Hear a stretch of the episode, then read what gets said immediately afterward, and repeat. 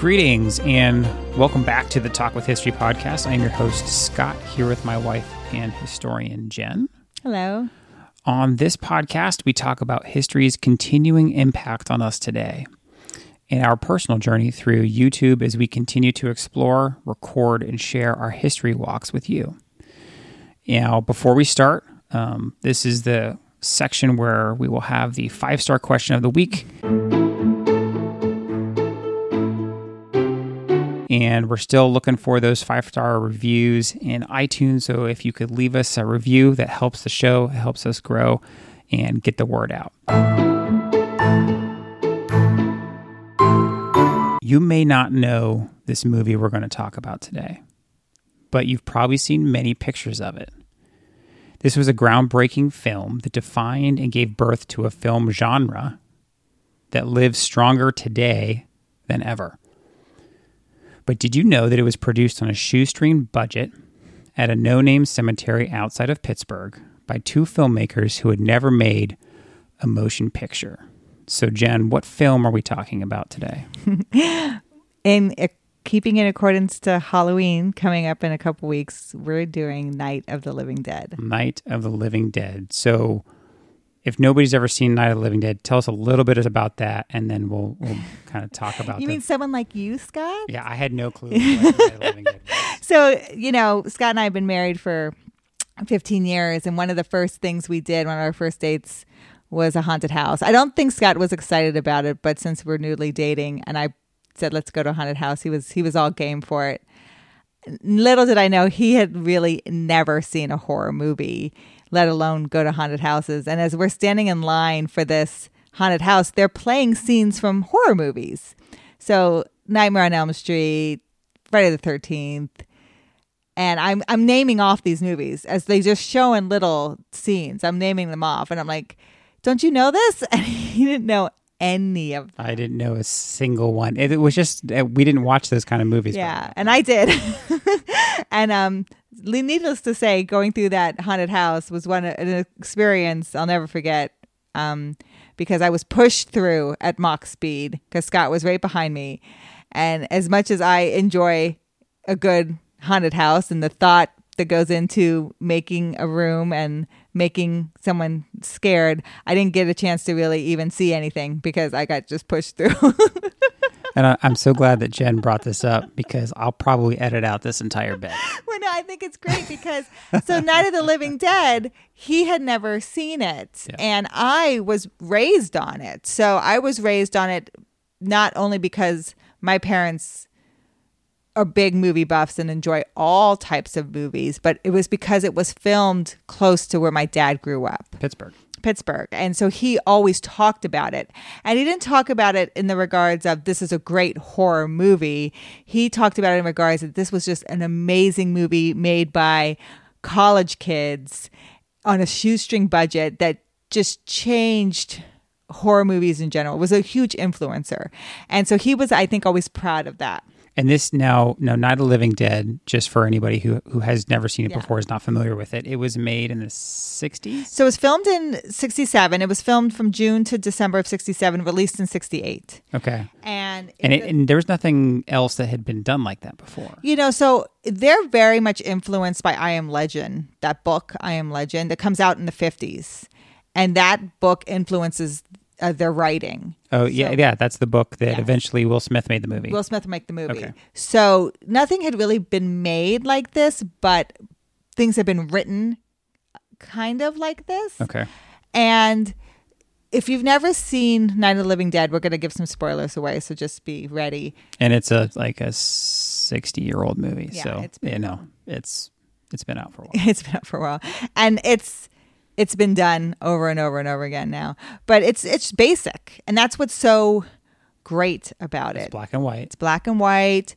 It's it leaves more to your imagination than actually shows you. It's just these the whole premise is they don't really go into it, but something has happened in this area where people have been infected by this virus, and this virus has basically reanimated recently dead. And they went with recently dead because they they figured they couldn't have the makeup budget to reanimate long-term dead.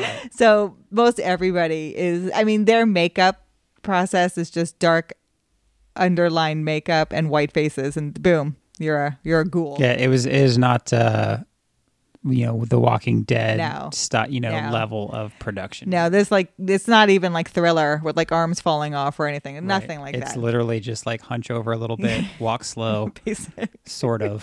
that walking super slow wasn't even really a thing yet. They No. kind of defined Yeah. with this movie one thing that I learned with you, and we'll get into the history aspect of of why of what we did filming the the the Mm-hmm. video, but they they really kind of for film they defined the genre. They did because even if you've seen the movie, the very first ghoul, because they use ghoul, and they even adamantly say they never use the word zombie in the whole movie, even though it's the father of the zombie film and the zombie movement. They don't use that word I don't think I realized that.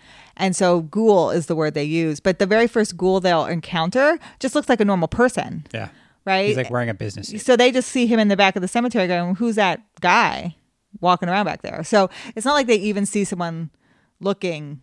And there's some there's some pr- relatively famous lines that come out of this, like they're Oh, yeah. coming to get you, Barbara. Yes, Like you'll probably see that on T-shirts if you're. And I am not a, a horror movie fan nor a history fan, so this was a very interesting one for me to make. once I started, once I saw the the, the clips, right, Mm-hmm. making the video, I saw these and I was like, some of these actually sound familiar to me, and I am not a Yes. horror movie, f- you know, film guy at all. No. And it was, um, it, yeah, it was, it, a lot of the script was ad libbed. A lot of it was written as they were doing it. And like I said, it, it was just, it was the basics, which sometimes the basics can be more scary. Right. So when you think of things like Jaws and you don't see the shark, but you can imagine the shark, it's scarier for the viewer. And they they kind of banked on that same thing. You don't see everything. You don't see what they're doing to people. You're being told they're flesh eaters, but you don't see it. Yeah. So they're so really their film. Te- the technique they brought Yes. with that that's a technique Yes. was was not as common then. Yeah, they're keeping the big parts off screen for the viewer to imagine it. Right. And your imagination is sometimes worse than what you could be shown on screen. And the film kind of had like an extra kind of punch at the end. Yes. And they fought for that. So the punch at the end is um they their their main character makes it through the night. Yeah, he, he survives. He survives the night. he survives. He, he does away with all the, the zombies, Yes. the ghouls, or And- whatever. And, basically, you learn like no one else survives who he was with, Yeah. but he survives. And at the end, there there are people who are coming out helping because I the guess the town sheriff. yeah, because I guess it was it was localized, right? It didn't go far. So it wasn't a worldwide event. Yeah. And so they're rounding them up and burning them, the ghouls, and they see movement in the house and they think it's a ghoul. Yeah, and so the- he's the, coming sheriff out. and his posse Yeah. thinks it's thinks it's a ghoul. and he's coming out going, I've survived. And as he comes out, they shoot him. yeah, And they fought for that ending because a lot of people said, oh, there needs to be a happy ending. And they're like, no, this is not a happy movie. This needs to have this ending. So, and, and that in that when you were telling me about that, this was there weren't a lot of films that had done that. No. then. there So was that- yeah. Mm-hmm. that was kind of like the really the kick in the stomach that everybody walked out of the theater was like, what just happened? Yeah, there's no, like- I- and even you can you can look it up on YouTube. You can if if anybody's curious, you can Google Night of the Living Dead ending scene, and you'll find it. And I lo- and I watched it, and I was like, yeah, that's not a movie you would walk away like feeling happy about. But again, that's kind of the genre. and it influences movies because now it's more common Yep. to watch a movie that is realistic in the way that it's not always happy in the end Right. and you get to a real dose of you know what could be a, a real moment and some tragedy. And so that is more real nowadays in movies. And so they're kind of one of the first people to do that. And they influence so uh, there's a couple things. Their main character is also african american That's right. and so they did not set out for their main character to be African American, but the actor who auditioned was so good that they just said, yeah, make it him. And what was also interesting is their main character was supposed to be a truck driver and kind of I wouldn't say uneducated, but basic, basic dialogue.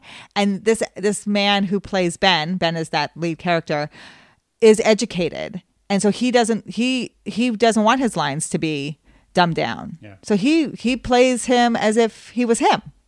So he Yeah, gives and, and people have to remember the time. Yes, Right? In the, the 67, 68, like Martin Luther King, had not been assassinated. he had not been assassinated, but that like civil rights movement was in full swing. Mm-hmm. Right? So like the the marches and Yeah. the bus protests and all that stuff was going on. so this is a big deal to have your main actor. and and the movie just exploded. Exploded. It was made for what, a hundred thousand? 114,000. So they got six people together and they each put in like a thousand and then that was like six thousand dollars and and then they got like 10 more people that put in a couple thousand more and then they just kept like asking people for money and that's why it took so long for it to film Yeah. and one of the reasons why they use the evans city cemetery which where we filmed the youtube video at and where And it's really what, like half an hour outside of Pittsburgh? yeah, and it's it's a little cemetery, but they chose it because it's off the road and you can't really see it. So they could film there without being bothered by people and they really didn't have to ask permission to use it. Yeah. Now you'll see a lot of YouTube videos going to that cemetery, Yep. and tons of people want to recreate the iconic scenes of they're coming to get you, Barbara, and Barbara runs away and she leans on a tombstone, and at one point her brother um, fights uh, the ghoul, Yep. and he gets hit. Um, his he- head gets hit He, he dies. and he dies. Yeah. And he dies and he becomes a ghoul, Yeah. which is probably one of the scariest things. So it's interesting. He puts on gloves at one point when he's talking to her, and then when he becomes a ghoul and he breaks into the farmhouse that they're in, he puts his gloved hand up on the wall just to make sure you know It's him. it's him. Huh. And so um, people love to recreate those scenes. But I wanted to do a video where I actually talked about who was buried in those graves that they use for the movie. Yeah. So you so you researched the actual like when she's leaning against the headstone Yes. or Who's the Blair? Because Right. that headstone's there, and and who is Kramer? That's the head, other headstone she's leaning on. So who are those people? So that's that's what I wanted to do because no one had done that. And here are these graves. Like I tell people, these are iconic graves. But who are the actual people that are in these graves? Yeah. So um, that's what the that's what I really wanted the YouTube video to focus on as I talked about this history of the movie. So if you're interested in that, the video really goes into the history of those people. And um but yeah, the movie is just so influential. And I nobody realized it was going to be that influential. So it it, it breaks I think it makes from what I read, it's 12 million domestically and then 18 million internationally. So which again, this is the late sixties. it's late 60s. So that's what, $30 million it makes total on a $114,000 budget. It premieres October 1st, 1968 in Pittsburgh. And that's 53 years ago. So, and it was filmed, like I said, the year before. And yeah, they, they, just really, they wanted, it went through some rewrites. So you have like Romero is who wrote and directed it. And he had gone to Carnegie Mellon. He had worked in Pittsburgh. He had actually filmed some stuff for uh, Mr. Rogers' Neighborhood. Oh, okay. And then it's co-written by Russo, who went to University of um, West Virginia or uh, West Virginia University, but he had friends at Carnegie Mellon, so he went. He would visit Carnegie Mellon, and we always talk about Pittsburghers call it Carnegie Mellon. It's not Carnegie Mellon. It's yeah. Carnegie. Yeah, I remember the first time you ever started talking about Carnegie Mellon, and then you kept saying Carnegie. I was like, "What are you talking about?" I, I don't like. Why do you keep saying it that way? It's Carnegie Mellon. I've heard it that way my entire life. Pittsburghers say Carnegie. We put in the extra syllable. Um, and so Russo, who was his friend, had actually been in the army for two years. And so he had this idea of black and white documentary style. That's right. Could make it cheaper, make it feel realistic, make it feel like they're actually filming a documentary about something that's happening in this small town to these people, and you would feel like you are breaking that fourth wall with them. Right. So that was his vision. Yeah, and it, it's so funny when I I start learning about this because of the video. You know, you think about the Blair Witch Project. That wasn't the first movie of its kind to film this like realistic documentary style, right? Night of the Living Dead. You think of uh, all the pop, you know, the Walking Dead TV shows. Like these were shows that were kind of raised and inspired by this movie and spin-offs of this movie. Yeah. So it was once I started learning that I was like, "Oh my gosh, like this this movie is just like so seminal in this entire huge genre. I mean, scary movies have just grown and grown and grown and grown. I mean, they're much more common and popular nowadays than they were when even when I was growing up. Sure. And they they wanted to capitalize on the contemporary commercial interest of that genre as well. So you have like Psycho coming out around that time and Psycho's also shot in black and white. So they're capitalizing on like I wouldn't say it's a new genre because horror movies were kind of, you know, think of Dracula and Frankenstein Sure. and but something that was more contemporary, like you're not telling a, a story. Like this could happen in your hometown. Right. And that's kind of what horror is kind of reversing when you think of Psycho, when you think of Night of the Living Dead. These stories are using real people and real scenarios that are undergoing something that's scary. And um at first they kind of like had they wrote kind of like horror comedy like the these ghouls hang out with teenagers and stuff. Oh, really? Yeah, like and they so but then they had changed it to this. And again, it all really came down to what they could afford to film. Yeah. And they couldn't afford ghouls makeup.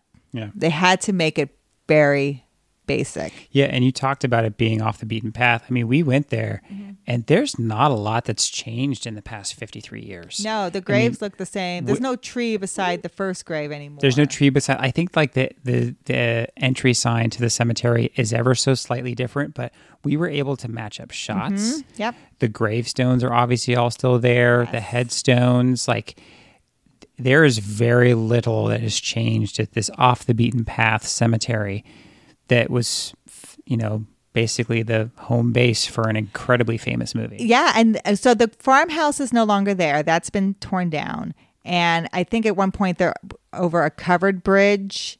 The covered bridge is no longer there, but the bridge is still there. And then the where they filmed the basement of the farmhouse, they actually filmed that in their like office basement. So like where Oh, they're like- working, yeah. Oh wow. Where they're working from. They're like, we're just going to film it downstairs in the basement. So you can actually still go there. And I think that's in Evans City as well. And um, one of the things they had said, if you remember that scene, it's the daughter had gotten bitten uh, by one of the ghouls, and her parents are sitting with her, very concerned and worried. And then the father gets attacked by the daughter and then the daughter attacks the mother and the well, I, th- I don't know if it was russo or romero who was like that's every girl's dream to attack her mother I don't remember that. so i thought that was so funny i was like oh my gosh He thinks- so that's why he wanted to keep that in there and so that's another realistic moment they really show because neither the mother or the father fight back Yeah. right? Because that's their child. And so this is something, again, basic to film, but very strong on the psyche Yeah. because you're realizing that the ghoul has taken over the mind because the child is killing the person they love and the person they love can't fight back because they love that person. So it's one of those things that's so hard to work around. Um, but has such a lasting impact that it did. And it's, I mean, people still watch Night of the Living Dead. It birthed all these movies, all these sequels. Yep. And, and even today, I mean, Walking Dead and things like that. But Night of the Living Dead has been remade a couple times. And I even love the basicness of the title. Yep. It's just Night of the Living Dead. So it's nighttime, Yep. dead, who are alive, which is completely polar opposite. and and, I, and even the the typography is very iconic, Mm-hmm. right? So so if you're listening to this, Google really quick "Night of the Living Dead," look at the typography, And that's been used and reused so many times in horror movies or at least used as as inspiration for, you know, that kind of stuff. And again, this was 1967, 68 when they came out. So again, it was a super fun one to make because it was just outside of Pittsburgh, easy to get to. If you ever want to visit it, you can just look up Evan City Cemetery. Zombie apocalypse, zombie movies, all that stuff came from Night of the Living Dead. So scary movies and zombie storylines abound in today's cinemascape. All thanks to two film school graduates who dreamt big, asked big, and made something even bigger. Night of the Living Dead is the father of zombie the zombie film genre, and we were lucky enough to be able to visit the location where American cinema was changed forever. So again, thank you for listening to Talk with History podcast and please reach out to us at our website talkwithhistory.com.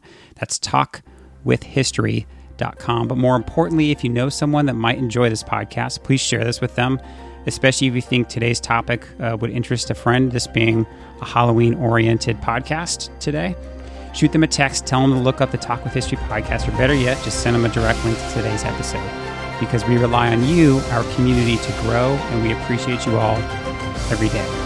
We'll talk to you next time.